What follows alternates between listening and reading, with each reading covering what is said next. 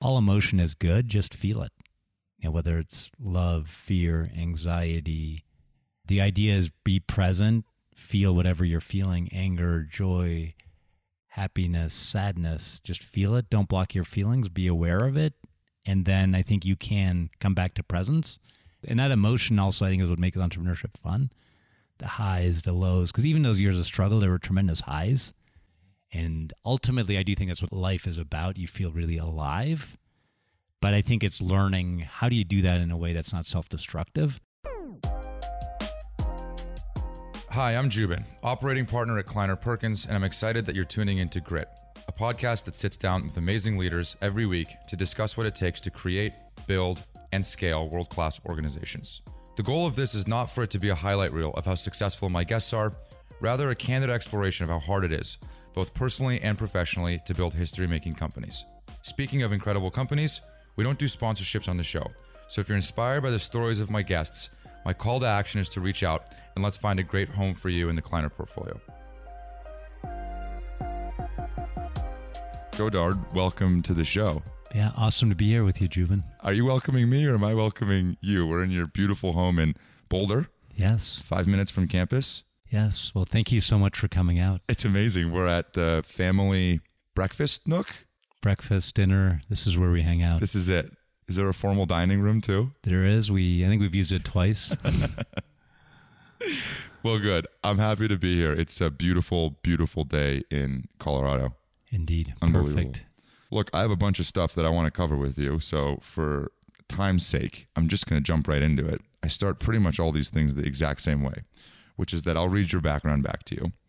Tell me if I screw up. We'll go from there. Deal? Awesome. All right. You got your BS in mechanical engineering from MIT. Then you got your MS in engineering from MIT. Then you went to Stanford and got your MBA three years later. In between the MIT shift and Stanford, you were a consultant at McKinsey for three years. Then you went to Niku. Am I pronouncing that right? Yes. Good. Niku. You spent almost two years there. And I think in the midst of that, it IPO'd. The company IPO'd. Then CA later went on to acquire it. Correct. Correct. Five years later. Yep. But not. That's not. You weren't there for that. No. And then you started Big Machines in January of 2000. You spent 11 and a half years running that company. Then you went to Steelbrick in 2014. where the CEO of that company. CEO and founder or CEO? CEO. The Okay. founder was Max Rudman, the CTO. And you came in with like five employees. Yes. Well, really, it was Max and two that wound up staying. Okay. So it was a small team. It was almost no team. Yeah, okay. then Steelbrick ultimately gets acquired by Salesforce within two years. Correct? Correct. You spend almost a year and a half as the SVP and GM of the Steelbrick BU, which then became the quote to cash type. Now Salesforce Revenue Cloud. Yep. Okay. You did that for a year and a half, and um, the startup bug reared its head again, and uh, you started G2 in May of 2018. Well, actually, we started G2 even before I got into Steelbrick, Oh, really? which is part of the story. Yeah, for a brief period, I tried to be Elon Musk, and I was CEO of both. but then, because we actually started G2 way back in 2012, and it was kind of a slow brew, which is why we went to go to Steelbrick. But my co founder, Tim Handorf, then took over as CEO while I was running Steelbrick. And then I came back. So that was an interesting part of the journey as well. What was your first job? First job ever was Like where someone like paid you to do something? delivering pizza in high school. But I grew up near Pittsburgh and Tony Romo's. And I remember I worked for Tony. Interesting character. Or the Tony Romo's was the pizza place?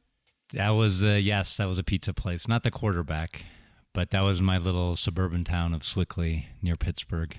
And you ran cross country. I ran cross country, wrestled in high school, but that was my very first job. And it was interesting because I remember I'd be delivering pizza, but I'd also be hanging out with the dishwashers. And it was actually a lot of fun, but like a very different world. And frankly, it does make me scared of Italian restaurants now because I would see sometimes what the kind of pre chefs would do in the basement to some of the sauces. but it was a lot of fun. The audience knows this story about me, but in case you don't, my first job was a sandwich artisan at Subway. Hmm.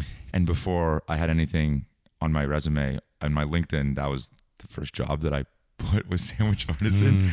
And I can't now walk in, and Subway has a very distinct smell. Hmm. It's like the sugary bread, Yes. basically. Actually, my kids love it. We always on road trips we stop at Subway. Well, my kids won't love it because I hmm. can't. I can't. I can't go in. Hmm. I just can't go in. This is probably similar to your feeling when you go to Tony Romo's. Yeah, scarred. You still run today. I do run, bike. I love Strava, but I try to post a Strava workout every day. When you ran cross country growing up, and then today, now, what do you think about? Does it has it changed? I ask because I run a lot. It's more for my mental health than it is my physical health, admittedly. And Mike Clayville, now the CRO of Stripe, and I were having this conversation, and he said pretty much the best ideas he's ever had. Like he said, I think three of five came from his runs. What do you think about? Do you think about anything? I don't listen to music, and I read the whole book Born to Run, but I do try to make it more zen and just feel whatever I'm feeling. And I have actually some days I actually run fully barefoot, which is probably the most fun because I don't even feel the ground. You know, in every step, the pavement is different, the grain of the earth. So I just try to let my mind essentially wander. It's almost a bit like sleep. You know, when it's really good, you just kind of get in the zone and just let the thoughts process, let the mind wander. And I do think like sleep, it is very restorative for mental health. And then afterwards, what I love afterwards, you just feel amazing. Oftentimes you get the endorphin high, and that's when I feel like I have my best energy and my best thoughts. And also, that's when I can complete kind of maybe my hardest work tasks is when your mind is clear, your body feels good, you have energy, and you can go tackle anything. I think right after that run, right after that workout, that's what I mm-hmm. love about it. You mentioned Born to Run. I've never read it. What's the takeaway? It's based on the Tarahumara Indian tribe in Mexico. And it is this tribe of Mexicans that still, they live up in the mountains and they run 20, 30 miles just to get places. And I think we Americans, we tend to think of running, it's like, oh, it's a grind, it's hard, it's painful. We buy these thick shoes to protect ourselves. And they really look at the opposite. It's just a natural way of being. And that's really the title is We Humans Are Meant to Run. Our anatomy is actually built for it. But rather than fighting it, just let it be zen, just feel it and let it flow. And I think from the book, and I, I actually want to go to this. I haven't gone to visit the Tarahumara Indians in the like kind of the central mountains of Mexico, but I'd love to. So cool. Yeah.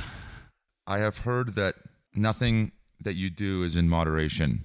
So, an example of that is if you're thirsty, you won't have a cup of water, you'll have gallons of water. True. I like to drink a liter at a time. Are you serious? I'm serious. That's actually how I try to start every morning is with a liter of water. You just chug it? Yes. And I measure it, but you know, and I think I just read there was a survival show. These guys, I think it's called Dude You're Screwed. I don't know if you ever heard of it, but they, it's like these ex-military guys. They drop each other like deep in a jungle, and then I think they have three days. They win if they fi- survive and find civilization.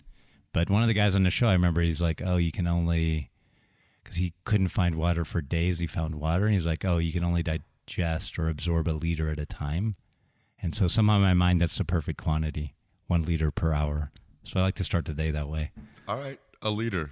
I actually want to spend a fair bit of time on big machines. I'm fascinated by this story. And I think what I have learned about you in listening and reading a bunch of stuff is that you're very open about this experience. It was a home run in some ways, and in other ways, it wasn't. I think the way that you characterize it is it wasn't, at least personally for you. And most people don't talk about that stuff. And so I've really admired and appreciated the candor in your reflections about this time in your life. And so I want to talk about it with you.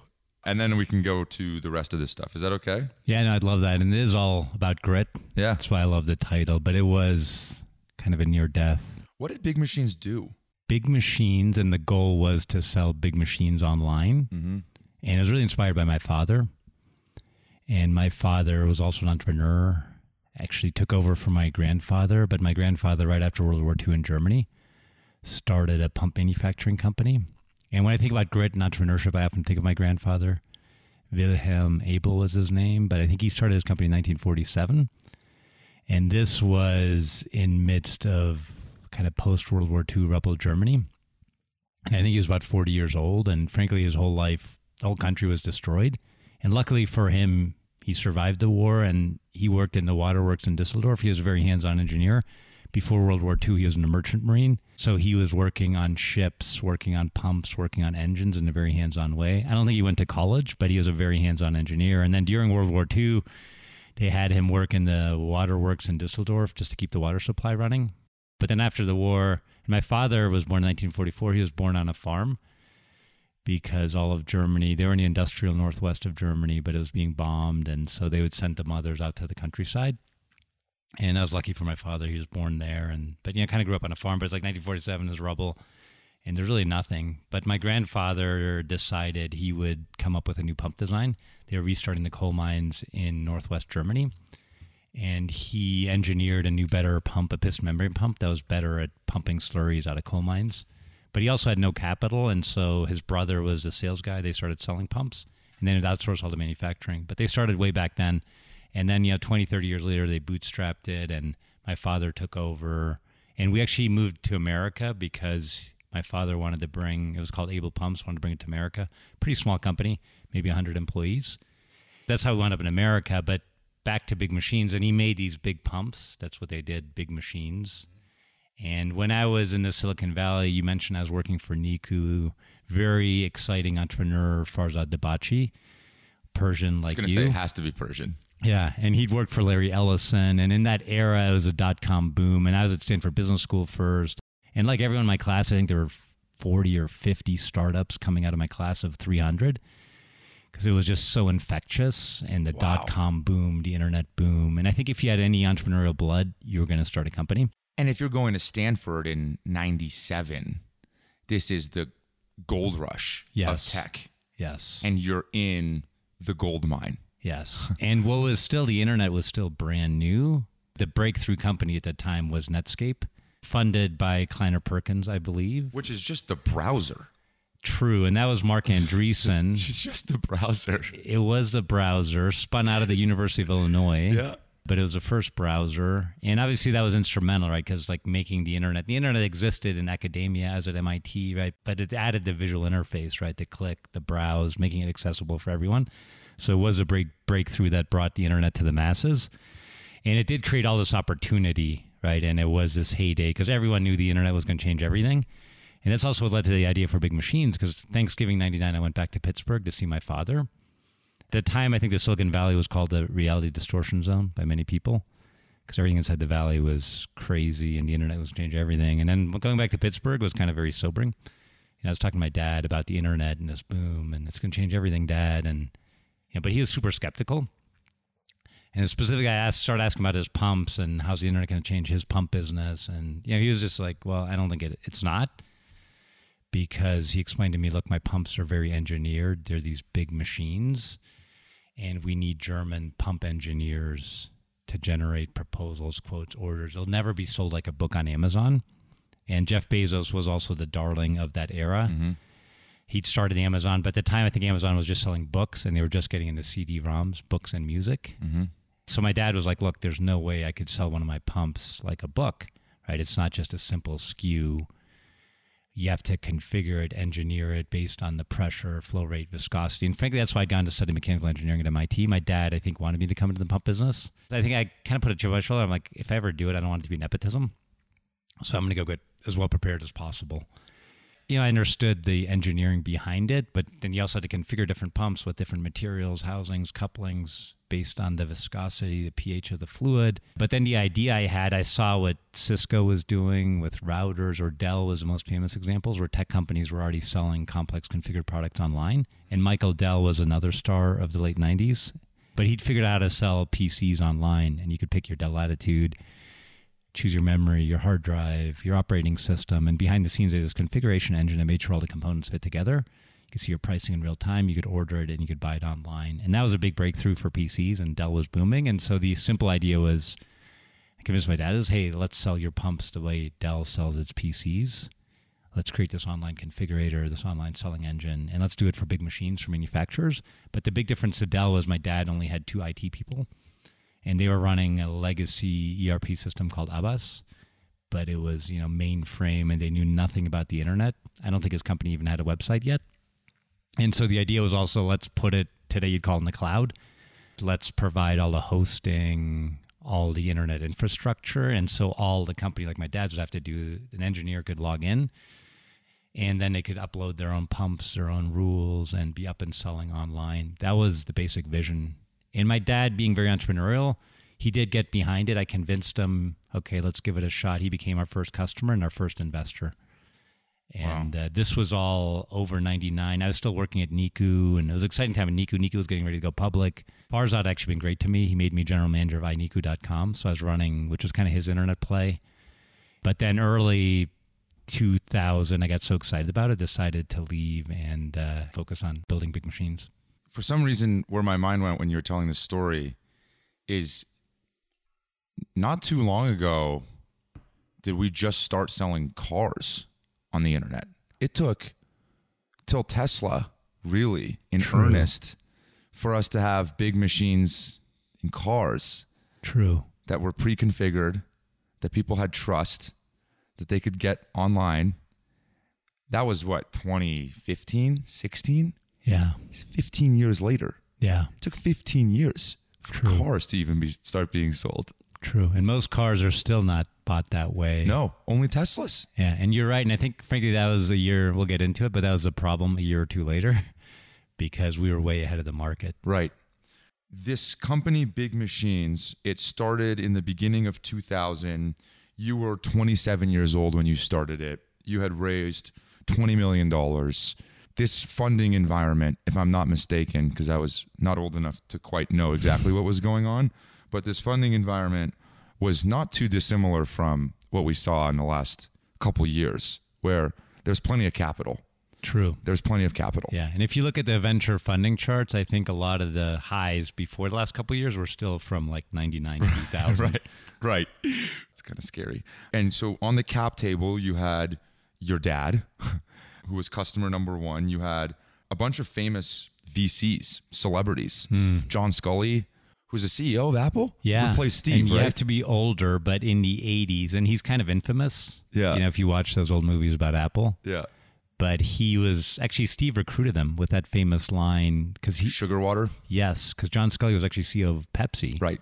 And then I think Steve and his board kind of became convinced that Steve needed adult supervision. I think he was still like in his 20s and Apple was booming and bring in, quote unquote, a real CEO. And he went and recruit John Sculley. Yeah and they had a falling out, right? And ultimately, the board chose to keep John, not Steve.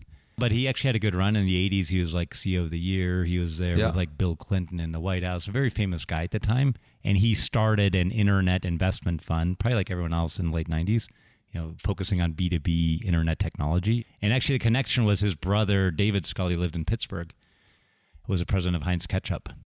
I don't believe in coincidences. And it, it feels a little bit like ironic foreshadowing the way that that story with Sculley went down mm. at Apple and what ultimately I think kind of happened at Big Machines. True. And we'll get there. But what ended up happening was, and correct me if I'm wrong because I don't want to rewrite history here, but your first year you got five customers. Yeah, it was probably about 10. 10 customers, one of which was your dad. Yes. And, and a lot of money. A lot of money. And the ethos at the time was scale at all costs. Yes. Correct me if I'm wrong, but there's a quote that I think Sculley said, What are you going to do when this company goes public in a year?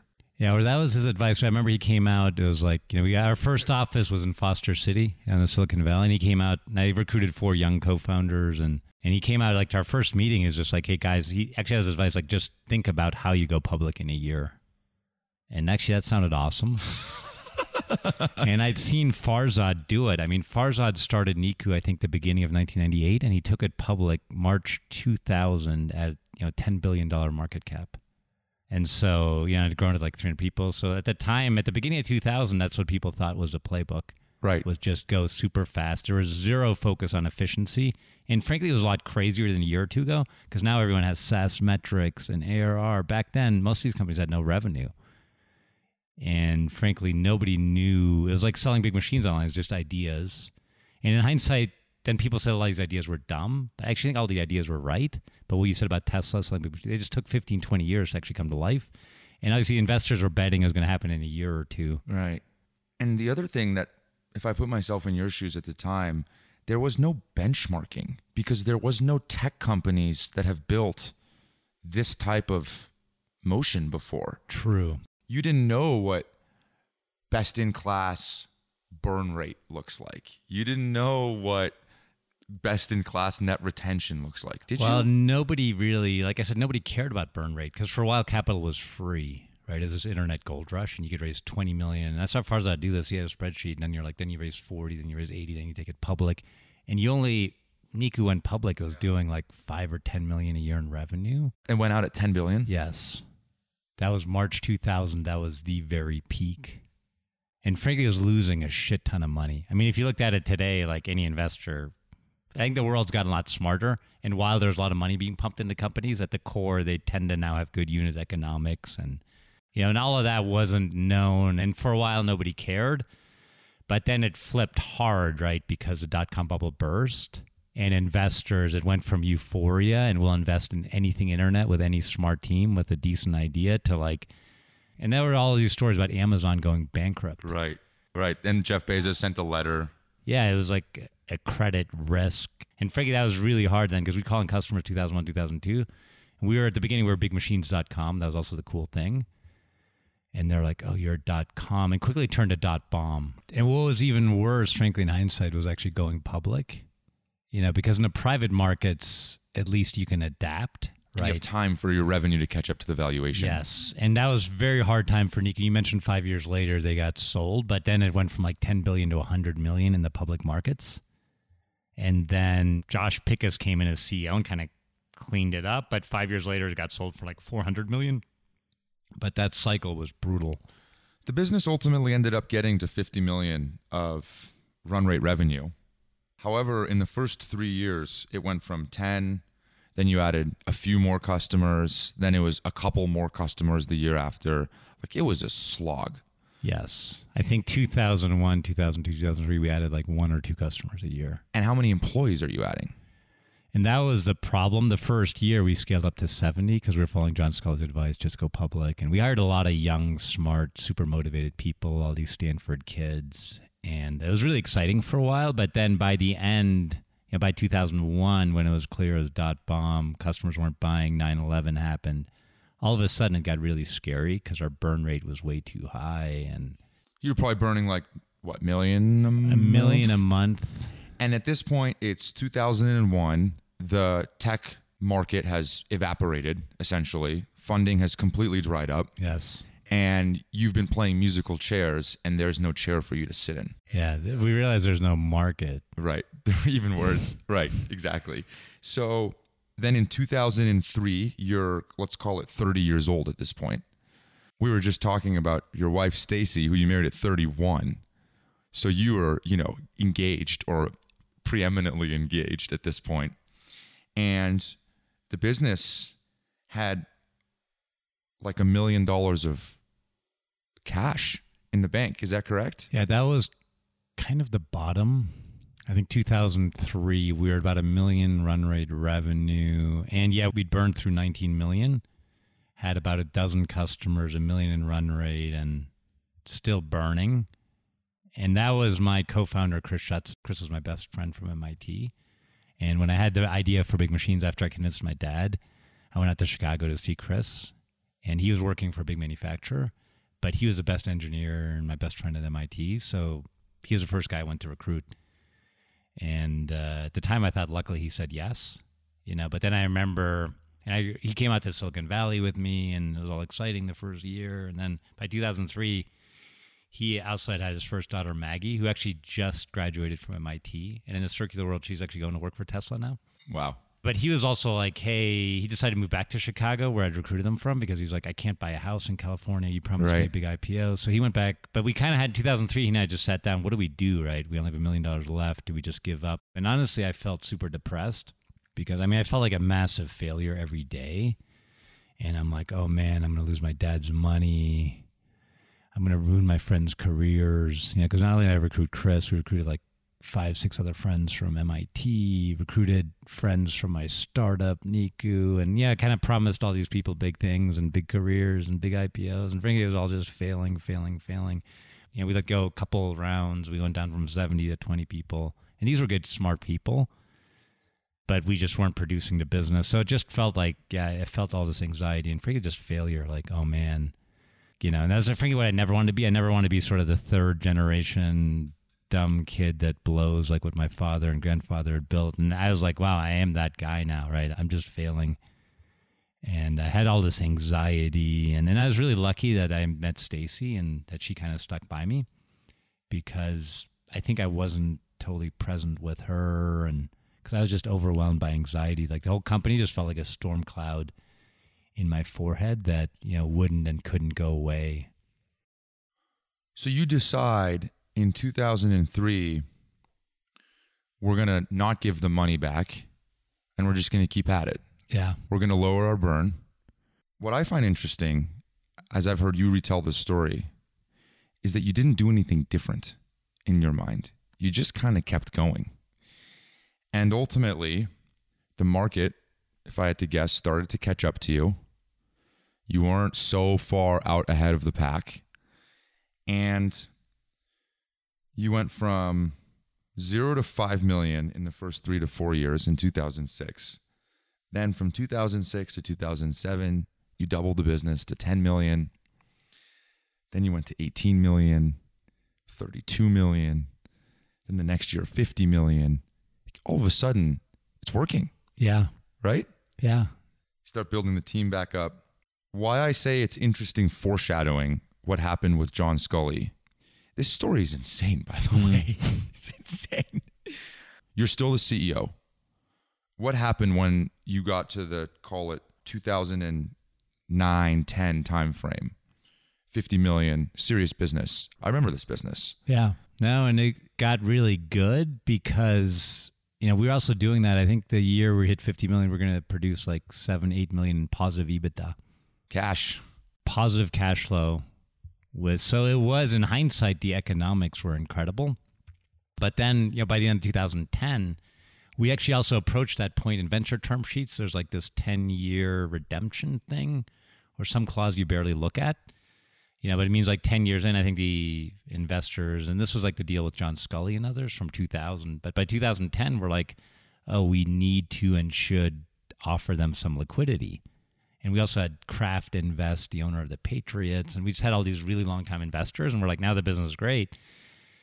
We should offer them liquidity to those that wanted. So that was in the end of 2010, we decided to do a growth recapitalization. I didn't know how good the business was. In hindsight, it's probably a mistake to even do that. But frankly, I also wanted liquidity I've been grinding hard for 10 years. And Stacy and I moved from the Silicon Valley out to Chicago. Our twins were born. But we lived in like a small house in Deerfield, Illinois. This is the suburb where we put the Big Machines headquarters. And frankly, that's part of the reason probably we were cash flow positive because we were way outside the Silicon Valley now. We were able to hire, especially 08, 09 was great hiring. We were able to hire like University of Illinois engineers, really smart people for like $50,000 a year. Mhm. And they were happy to have a job in tech.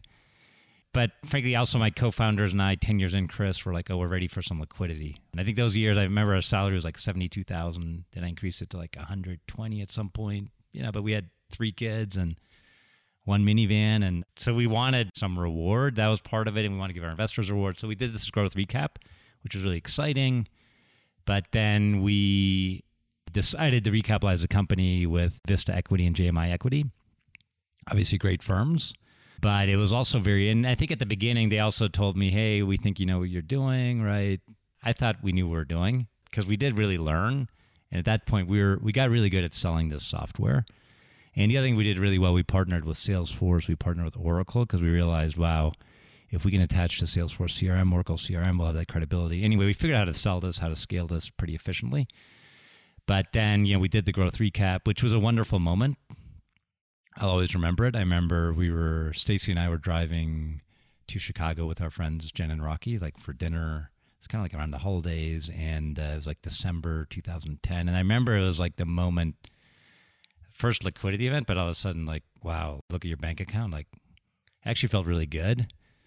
And I remember we were driving into the city, and the express lane opened, and I said to my friend Rocky, "Wow, like feels like the, the seas are parting for me, right? It felt really good. It kind of felt euphoric to like finally, after so many years of struggle, to like get a big reward for us, the team, and our early investors who wanted to could sell, and Mm-hmm. everybody was happy. But then I think I remember the first board meeting After that, after that, things started to change. And frankly, I was also, I could probably handle it better today, but at the time I was very like, I also didn't really want to listen to advice. Had an FU mentality. Yes. Like I've gone through the valley of death. Yes. I came out the other side. I'm 31, two years old, yes. and I've built a badass business. Yeah. And then part of that mindset was at the beginning, I listened to John Sculley in 2003 when we were almost dead. I'm like, I'm not going to listen to anybody anymore, except for my co founder, Chris, and my customers. And we're just going to do what we think is right. Yeah. Because listening to others didn't work. And from then on, we just did that. We followed our informed intuition and it worked. And so, yeah, I got kind of, I didn't want to listen to anyone. But anyway, we had new board members, and some of them worked for really big companies like Microsoft. And they were like, oh, here's what I think you should do. And I remember we actually got like in kind of like a heated debate in the board meeting, but just kind of realized it just didn't work. And frankly, at the time, in hindsight, I was also burned out. You know, the investors wanted me to bring in like a president, COO. And it was a co CEO thing for a little bit. Uh, that was more the transition. I think they just wanted me to bring a president, but then I was like, okay, awesome. No, like somebody can help me scale. But then, frankly, what I realized was They were Trojan horsing just a regular CEO into the job. yes. Well, it was like you know, I got introduced to candidate, and I was like, oh, I was like, no, he's pretty good, but not the one for us.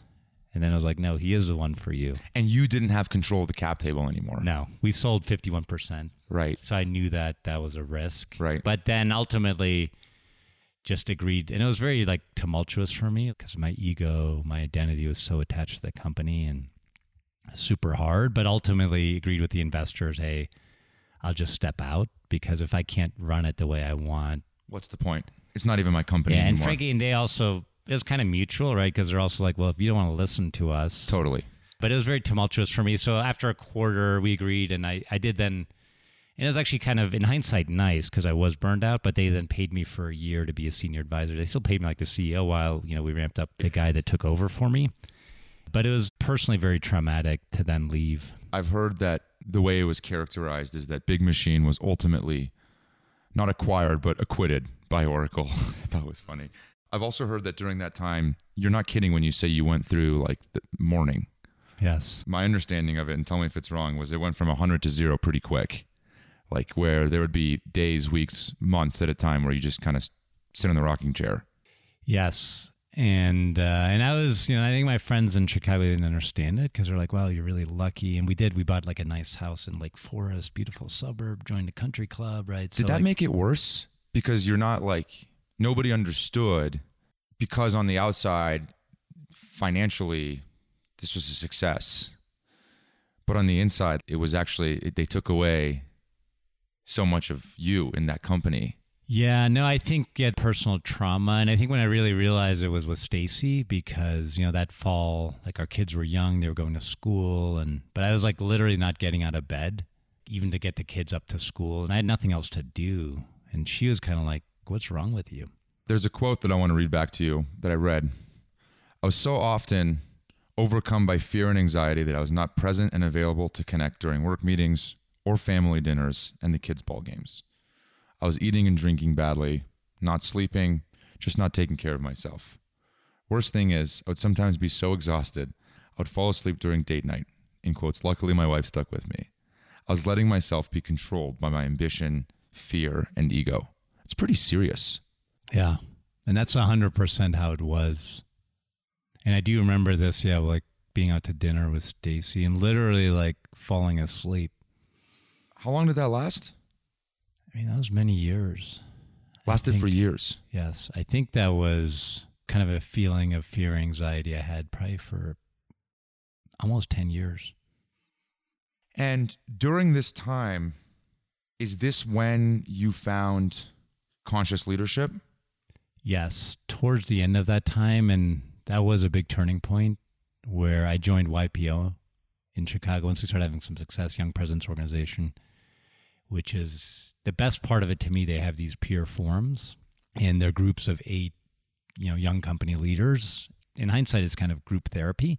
And I was really lucky I joined an existing forum in Chicago. And this group, this forum had been working on conscious leadership. They'd met these coaches, whom I then met Jim Dethmer, who became my first coach. And Jim has built a whole movement now around conscious leadership, around consciousness. And somehow, I think in hindsight, it feels divine, but somehow I met him.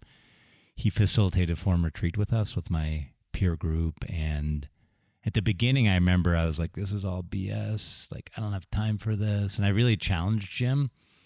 And somehow he put up with me. I heard you got kicked out of the first meeting. That actually, yeah, that came, I did get kicked out of a conscious leadership retreat and I'm actually there's a book on conscious leadership, and they talk about a woman getting kicked out. That woman is actually me. They sort of like neutralized it, but yeah, I just I was very resistant to the ideas at first because it felt fuzzy, feel good.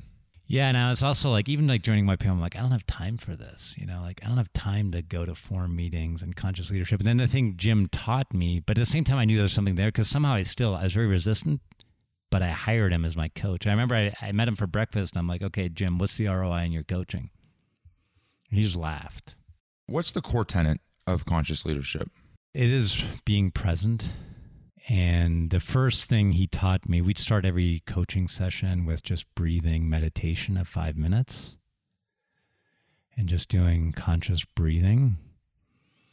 And I remember first doing it, I just felt like it felt very clearing, like the storm cloud went away of anxiety. But then I also just felt so tired. And after doing it for five, ten minutes, I'd just be like kind of like sitting back in my chair and I'm like, Jim, this is wonderful. I feel great. But I could never get anything done this way. Because that anxiety, that fear was my fuel to just keep working, keep grinding.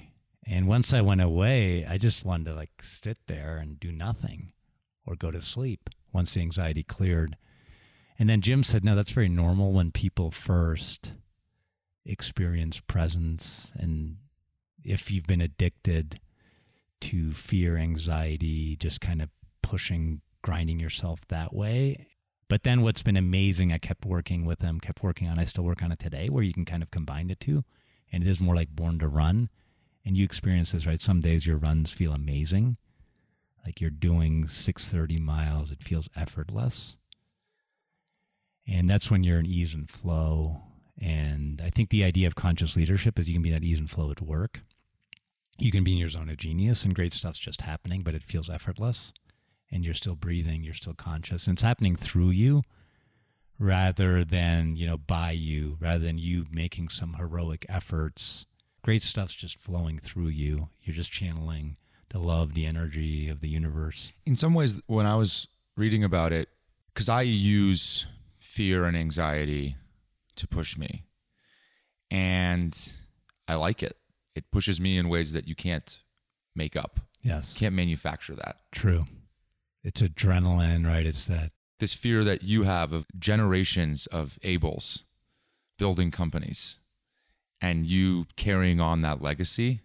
Can't teach that. Mm. you can't teach that. True. And the way that I think about it is wielding that fire positively, hmm. where it's very easy to burn things, but it's also easy to warm things up. True. And I think there's a really fine line that I always kind of oscillate between.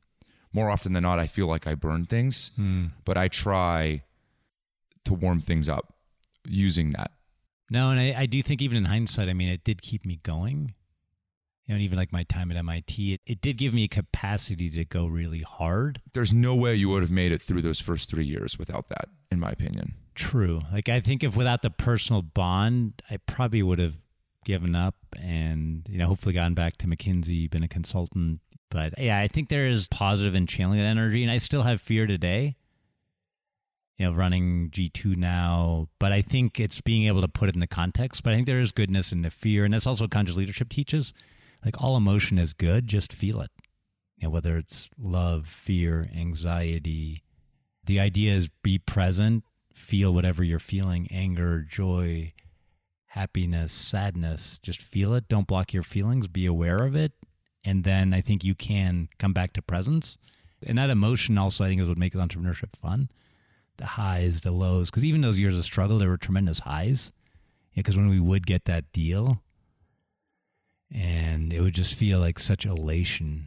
And then we would have amazing celebrations with the team. So there were also these incredible highs, these incredible lows.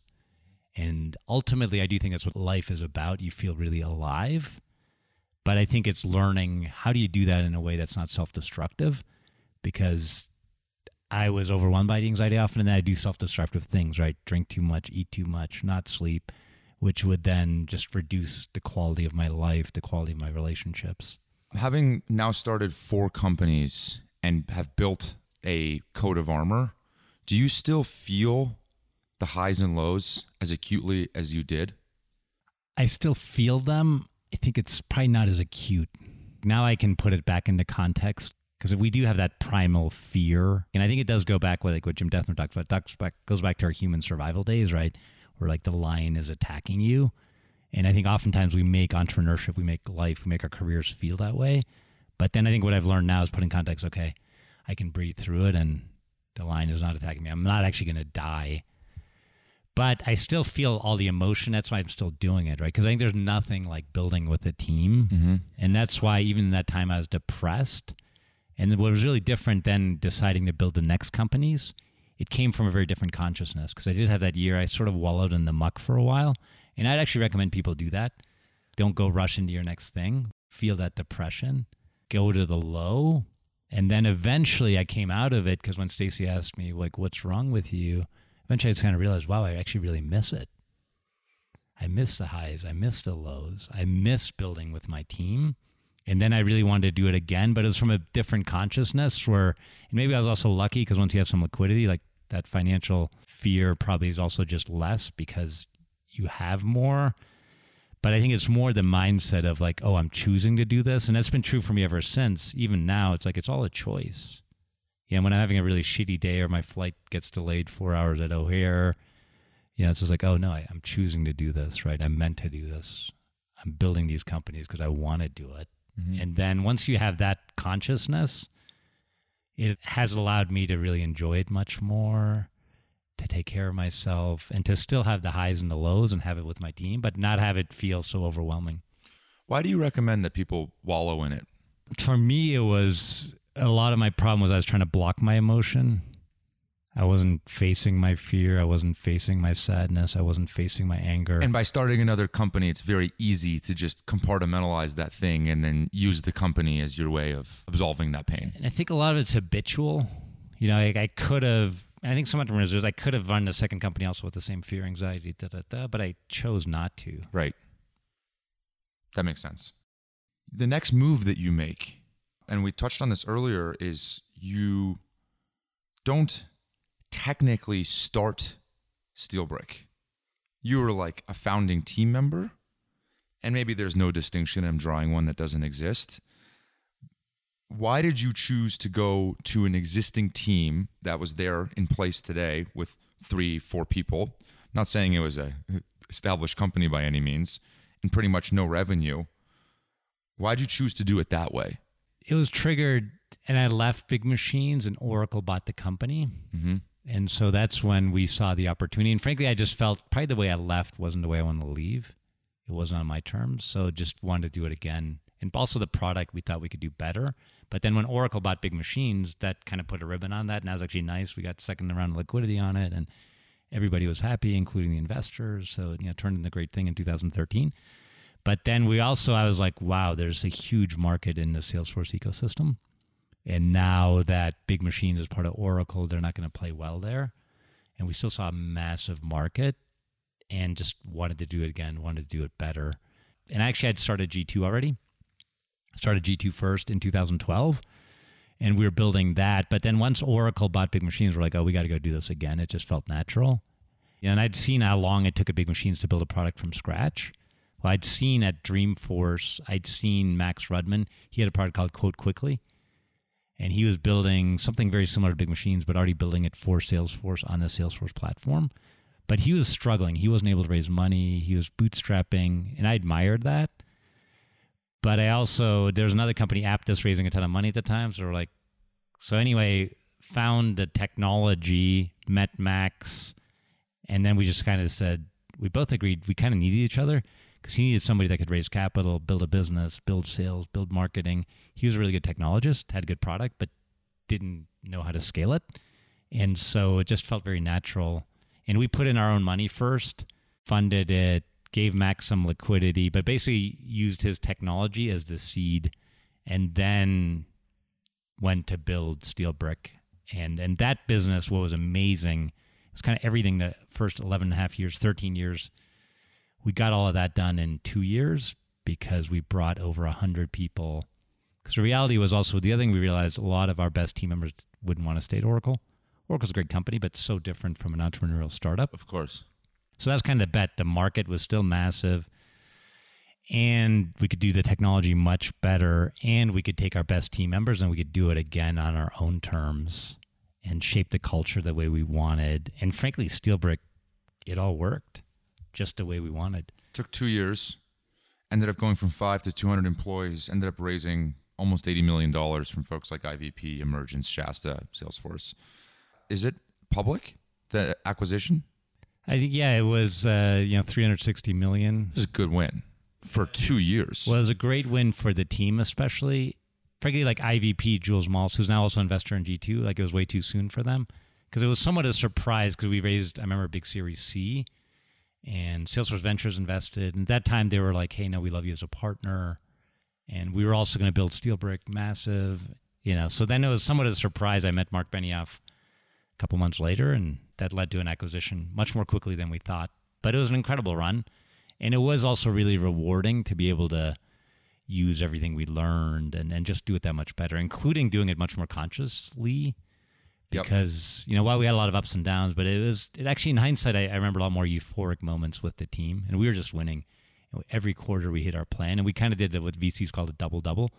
We took it from like one to four to sixteen ARR, had like 130% net retention. Seems more like a triple, triple, double, double, but yeah. Yes. Yeah. I don't know what, what, you guys call it, but it was just such a different experience from the first time. This was your redemption. Yes. This is your redemption. And it gave you hope and faith that this entrepreneurship thing is worth it.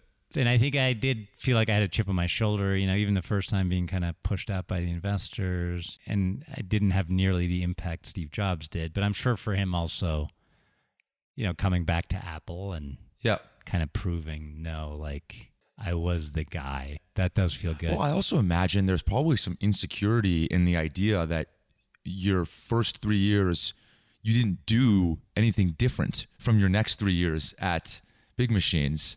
And you kind of start to ask yourself, how much of this is me?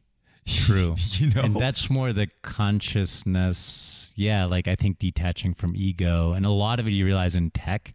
I think the key is riding bigger waves, bigger markets. Because you're right. The first three years of Big Machines, we worked just as hard, just as smart.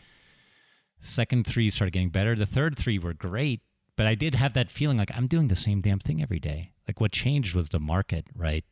And the readiness of the market. But I was always the same guy. And you can't just tell the board the first three years, like, oh, it's the market.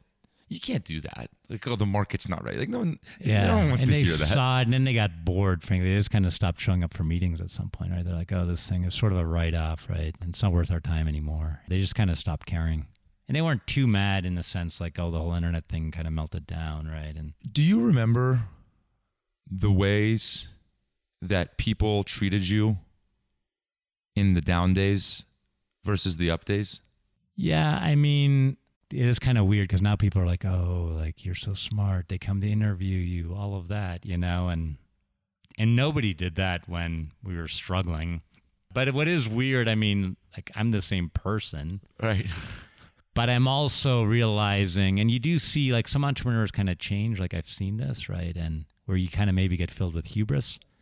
But the good thing about entrepreneurship, I think it always brings your ego back in check because you always have the next crisis and you think you've had it all figured out. You really don't, right? But I think it's a great vehicle just for human growth because I think that's true in life. And that's what I love about conscious leadership. And I still love learning, growing. I work with a coach now, Sue Heilbronner. And so I'm very much a work in progress and always have been. I've heard you say, whenever I find myself between business ventures, I feel like I flatline. I miss the highs, I miss the lows. I even miss the WFIO moments, which I think is a Ben Horowitz quote, which is "We're f***ed, it's over." Right, Withio, I think. Withio. What do you mean by that? Well, I do think, and I worked at Salesforce, as you mentioned, for a year and a half, in an incredible company. After the acquisition of Steelbrick. Yes. Yep. And, uh, you know, I admire Marc Benioff, brilliant CEO, just his impact, Salesforce and beyond. But I realized, like, honestly, I felt flatlined. Like, after a few quarters working at Salesforce, it was kind of similar. And I was going up to San Francisco, we're living in Palo Alto. But I just, I felt like it was a job kind of started that feeling again. Oh, it's kind of hard to get out of bed, and oh, I got to go to that meeting at nine, and but it felt like I had to. Mm-hmm. And then when I was honest with myself, and I had like a three year vest, I wound up walking away from a lot of it because it was like I was just going really at some. And the first few quarters were exciting, but at some point it just became I'm just going there for the money. Like I'm not going there because I love it anymore. And once I realized that, and I talked to my boss, Mike Rosenbaum, great guy, and I just told him like, hey, I just want to go do entrepreneurial things again because I that's just what I love doing. And because that's very different. When I'm building entrepreneurial venture, honestly, day to day, I'm never thinking about the money. Like, it doesn't feel like a job. It just feels like what I want to, what I'm meant to do. This is a weird question. How often are you happy on a given week? If you had to quantify it, is a pretty tough question, but like on a percentage basis, what percentage of a given week is your like current state positive or happy? Yeah, and I'm happy right now. Yeah, happy being here with Me you. Me too, man. And uh, and actually, my coach Jim Dethmer, he asked this question. We had him speak at our kickoff this year, company kickoff, about inspiring love. You know, but he kind of talks about like what percent of your time are you in your zone of Greatness. genius, yeah. flow, ease. And I think the answer I gave that time it's thirty three percent. And he said if you're great, it's seventy percent. And during big machines, if right now you'd rather be doing nothing but this, and this is everything, and you're redlining at a third happiness, at big machines, what would you say retrospectively that number was? Probably half of that, 16.7%. One sixth, you know, one third now. And then what about when you were in between business ventures? you're a golfer, you're working on your golf game, you joined the country club. Where would you say that was? Probably about a sixth. But I also think even Percent. now when I'm not happy, like I had as missing the sense of purpose. Yeah.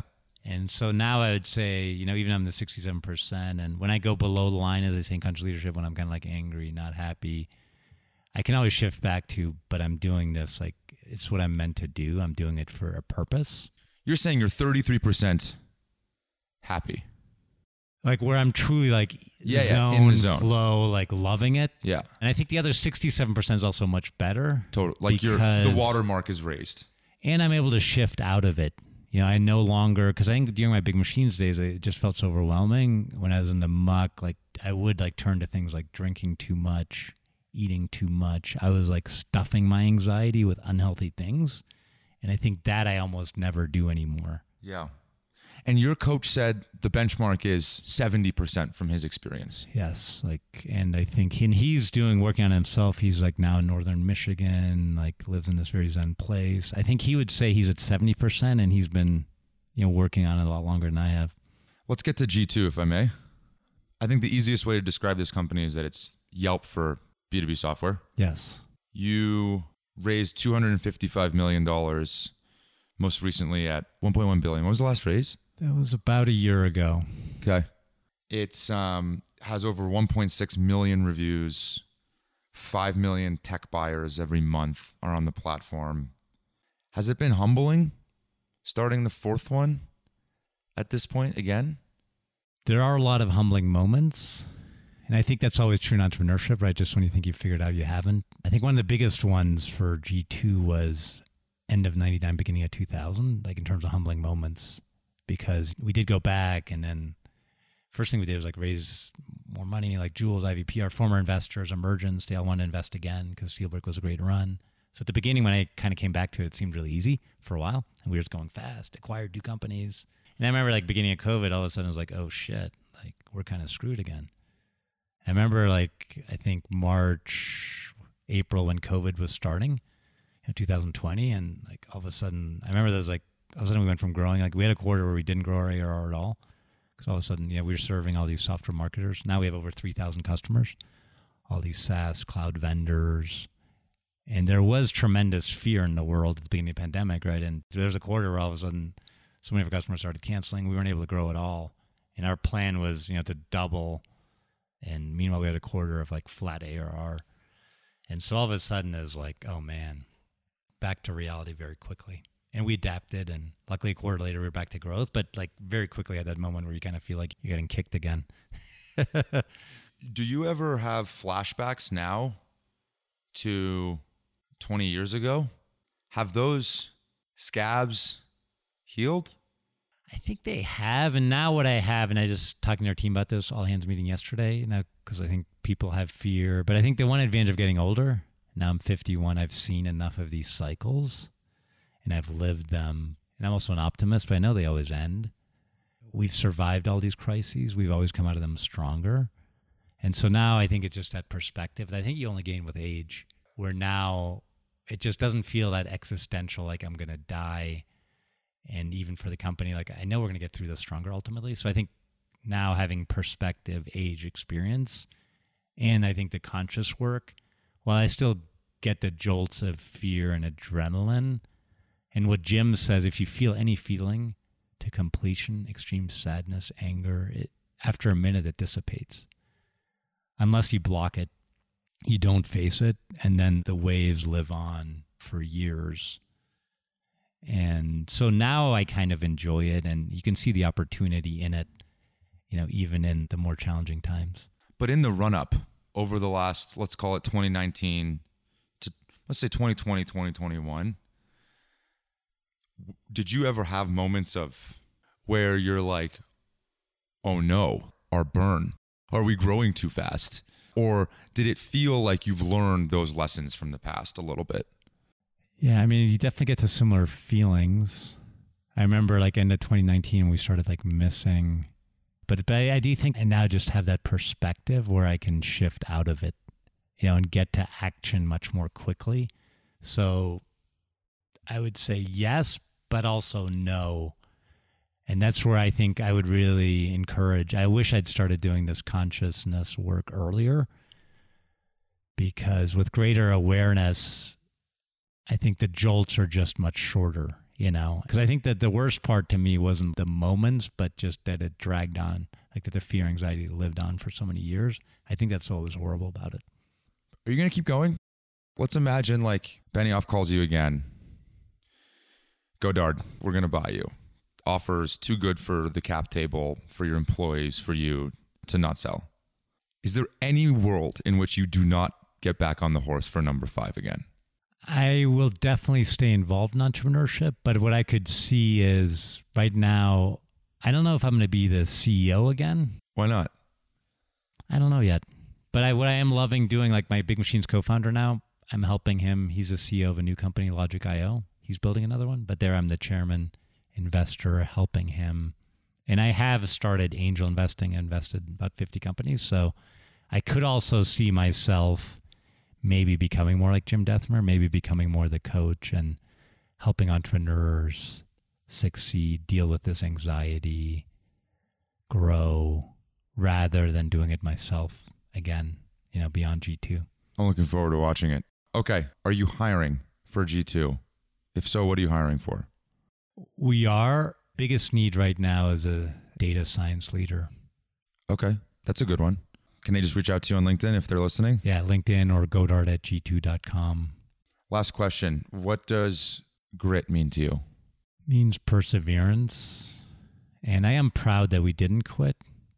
And we lived at a big machines, right? Like we're going to make this work no matter what.